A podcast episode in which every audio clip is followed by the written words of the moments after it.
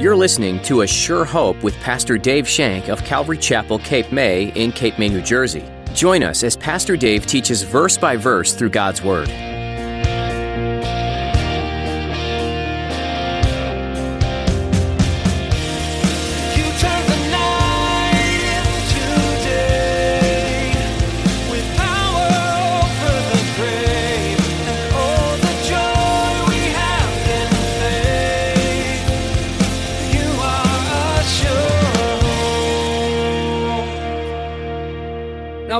Prophets, there are prophecy. I believe in prophecy, I believe in it. But we have to be extremely careful when we're told something. Have to be extremely careful. If the Lord wants you to do something, He's going to confirm it through His Word. He's going to confirm it in many ways. Other believers can use the Word of God to encourage us, they can warn us, they can even correct us, but beware of letting other believers tell you what God's will is for your life. There may come a time when you hear God told me this, and while yes, God still uses prophets to speak to his people, you must tread carefully around those kind of statements. Today, Pastor Dave will encourage you to check all things against God's Word in the Bible and seek God personally in prayer for discernment. Now, here's Pastor Dave in the book of 1 Kings, chapter 13, as he continues his message, disregarding the warnings of God.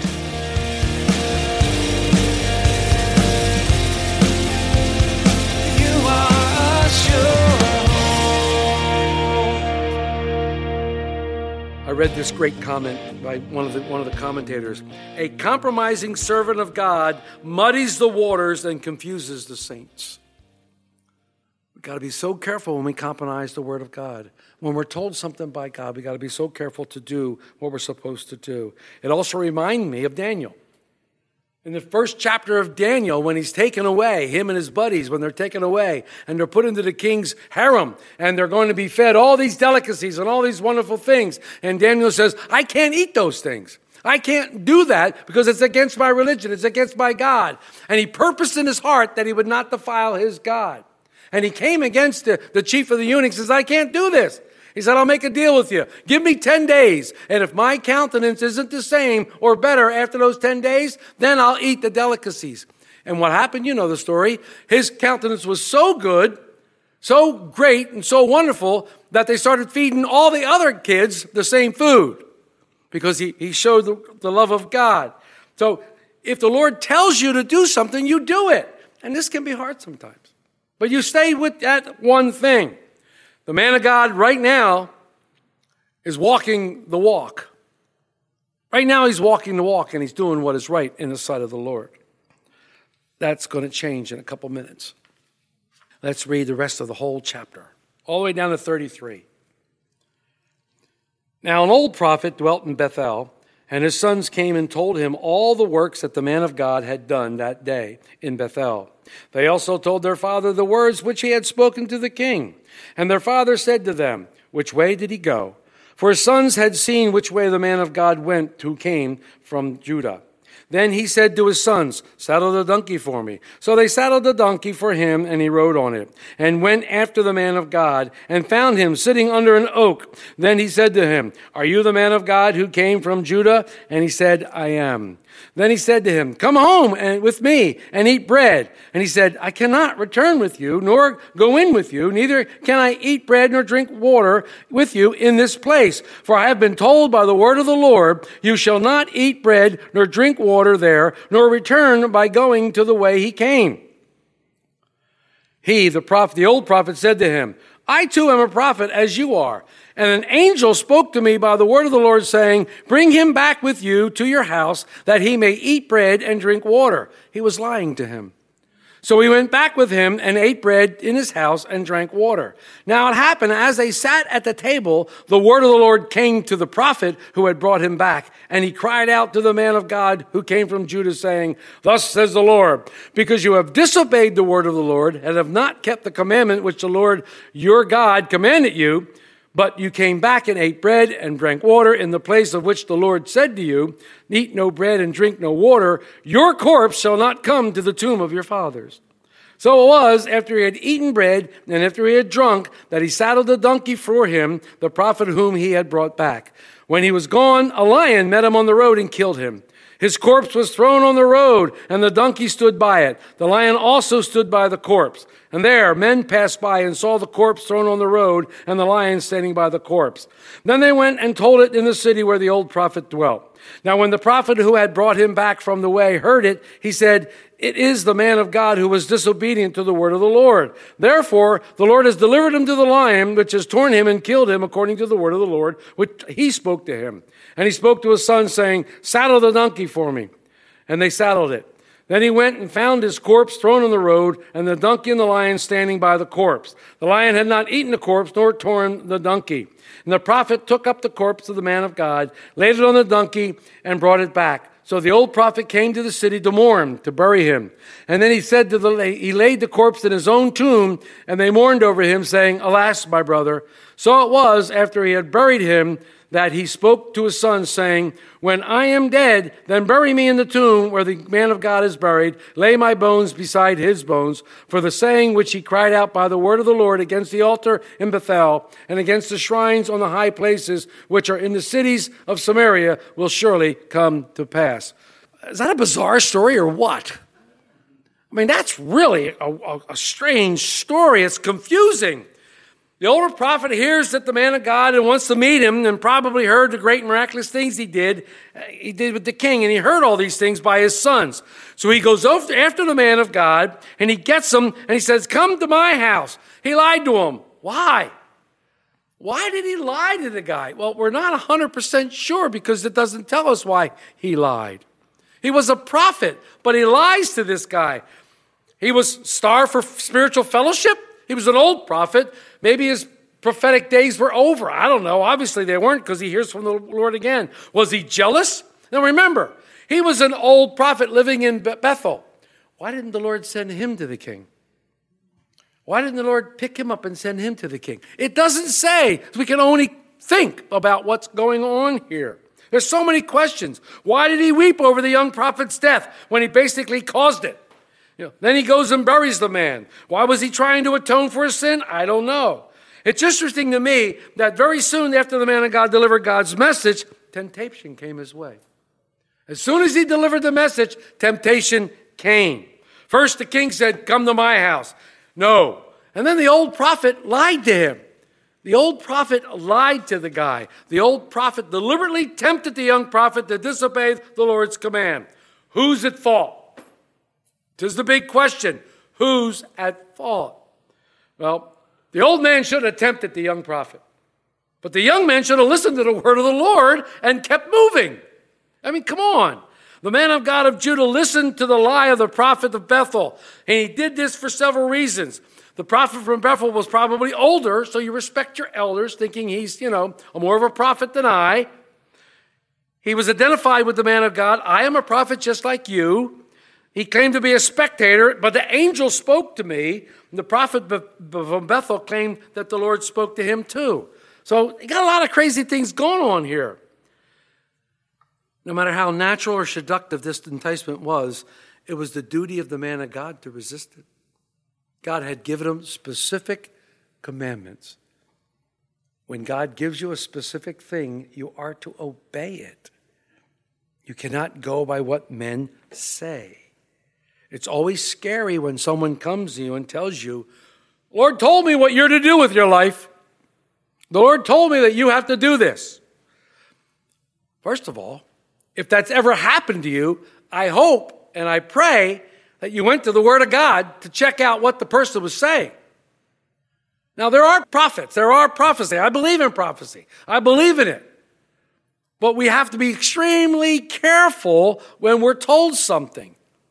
Have to be extremely careful. If the Lord wants you to do something, He's going to confirm it through His Word. He's going to confirm it in many ways. Other believers can use the Word of God to encourage us, they can warn us, they can even correct us, but beware of letting other believers tell you what God's will is for your life. I have a funny example.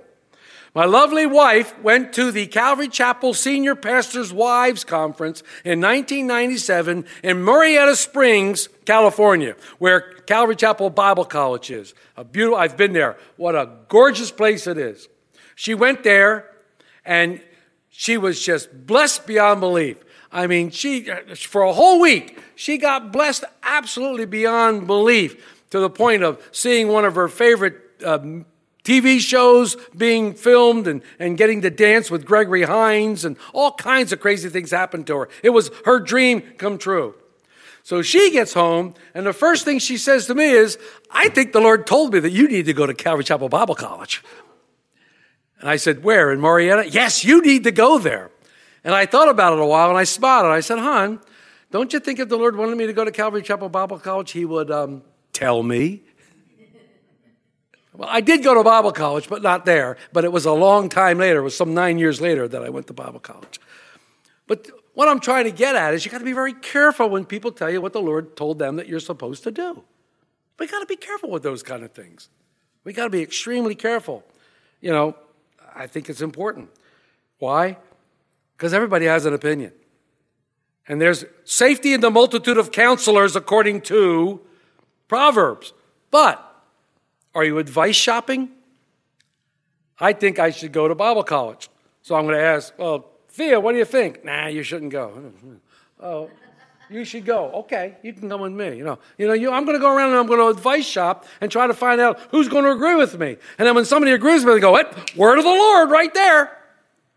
We got to be careful when someone comes to us. Now, again, I believe in prophecy. It's a gift of the Holy Spirit. And Paul says, I would that you would all prophesize. I believe in prophecy. It's one gift that I would love to see us have here at Calvary Chapel. I agree with it. But we need to be careful when it comes to somebody else. We need to be very careful. Take it back to the Word of God. We need to take it back to the Word of God.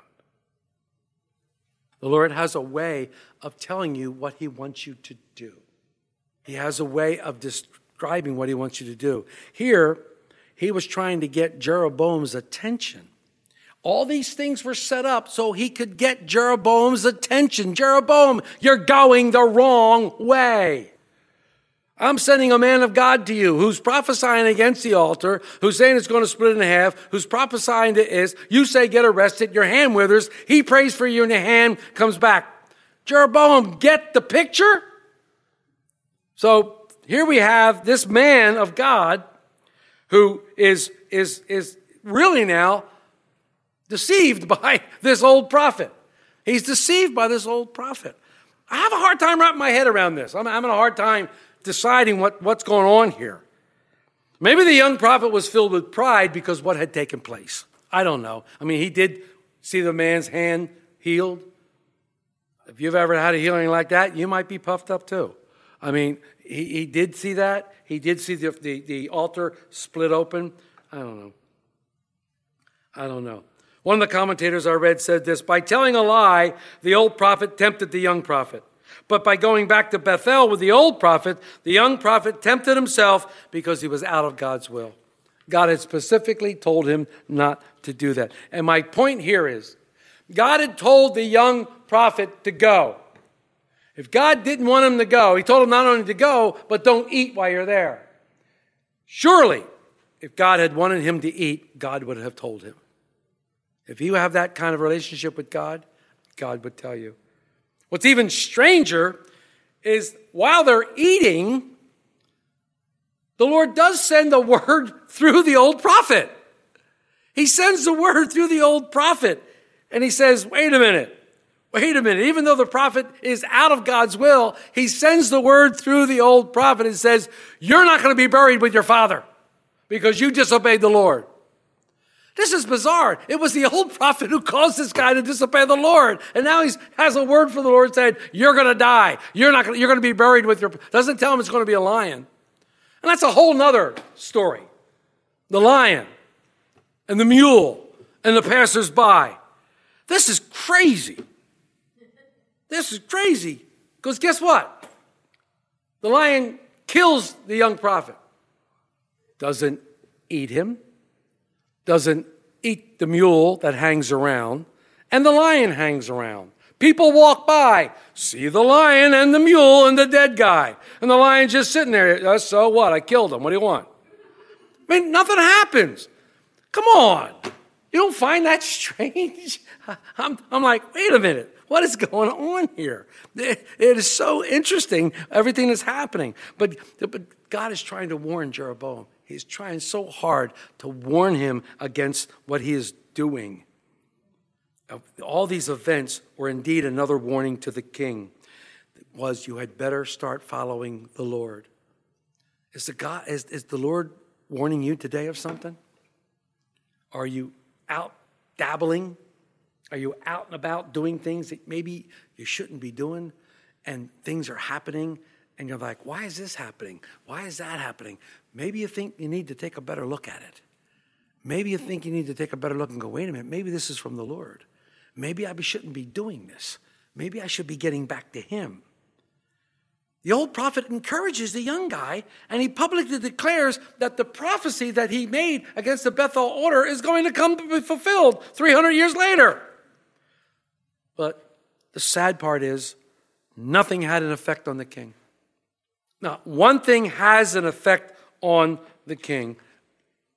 After this event, Jeroboam did not turn from his evil way. Says it all right there.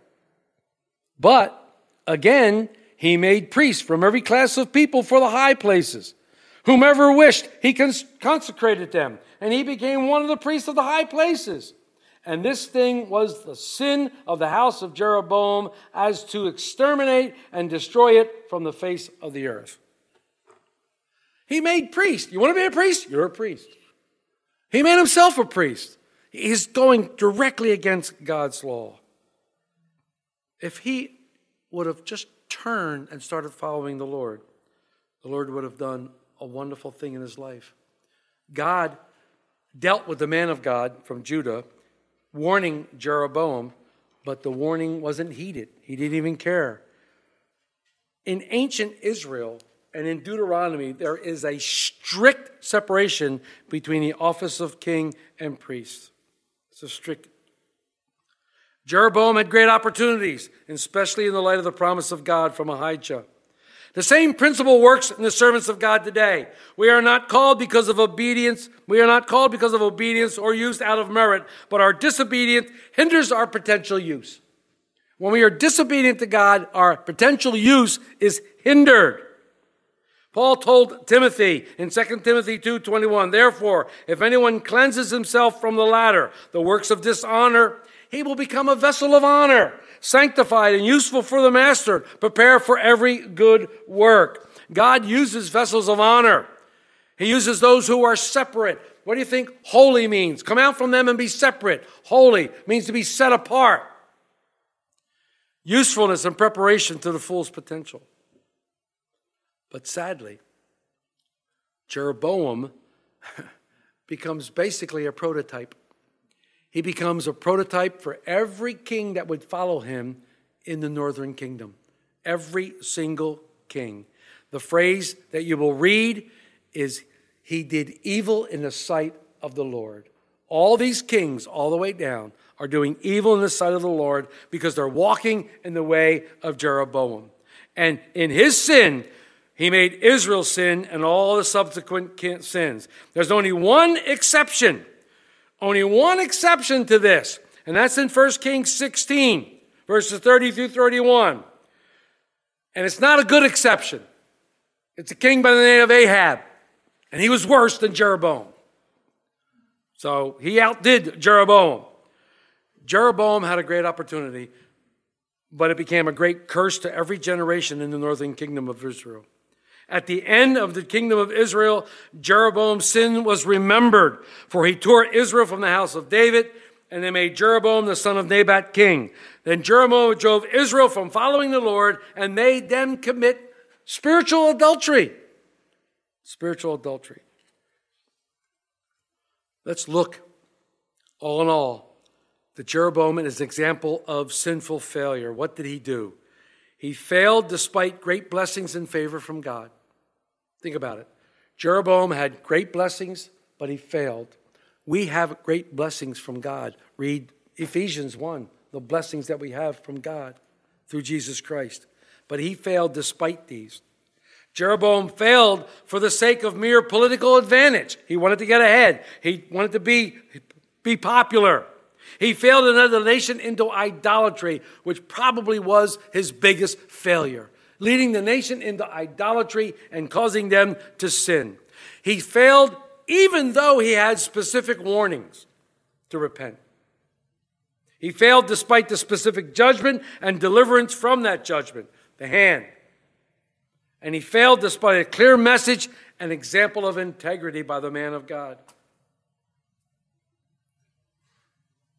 But even through all that, in chapter 14, he gets even more warnings. He even gets, see how wonderful and beautiful God is? How long suffering he is with us? How we see all this, that this guy, you know, it's lucky one of us wasn't God. You know, like a bug zapper. Jeroboam. I mean, just think. So, what, what can we learn from this? What, what, what can we take from it? What, what is our take from this? In the Word of God, there are many, many different things that we can read. And there are many, many different warnings that we need to look at and heed when we read through them. The Word of God reproves us, it corrects us, it encourages us, it strengthens us, it helps our faith. The Word of God does all these things. It's sharper than a two edged sword, it's living, it's alive.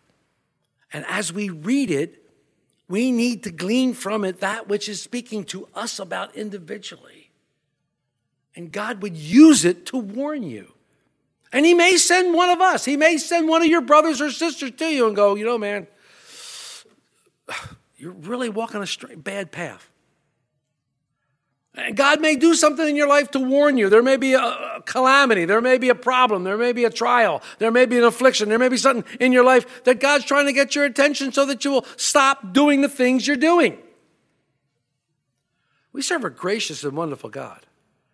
He's abounding in grace and abounding, but he's also long suffering, praise God. See, he doesn't want to see anyone perish, he doesn't want to see anyone fail. And he wants to answer your prayers, but we do so many things that hinder our prayers when we don't obey him, when we don't, when we disregard his warnings. And I think that's what I'm learning anyhow from this. This is what I'm learning. And I challenge each of you.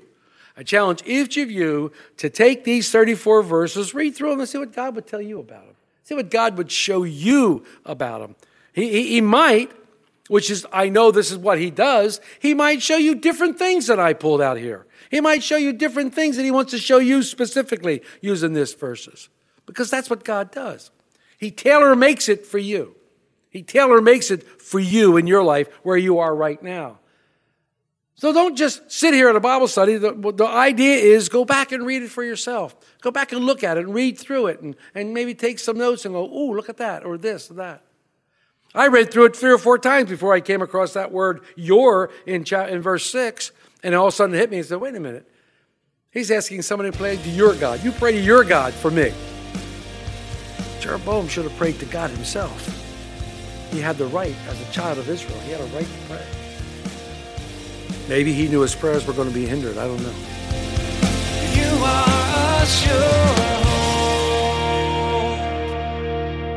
We'd love to keep studying the Word of God with you again next time on A Sure Hope. In the meantime, we invite you to learn more about this program by visiting our website, ASureHopeRadio.com. There you'll find our archive of previous messages from Pastor Dave Shank available to listen to, download, or even share with your friends and family, all free of charge. Just look under the Messages tab. You can listen to additional teachings from this series in 1 Kings or jump to another book of the Bible.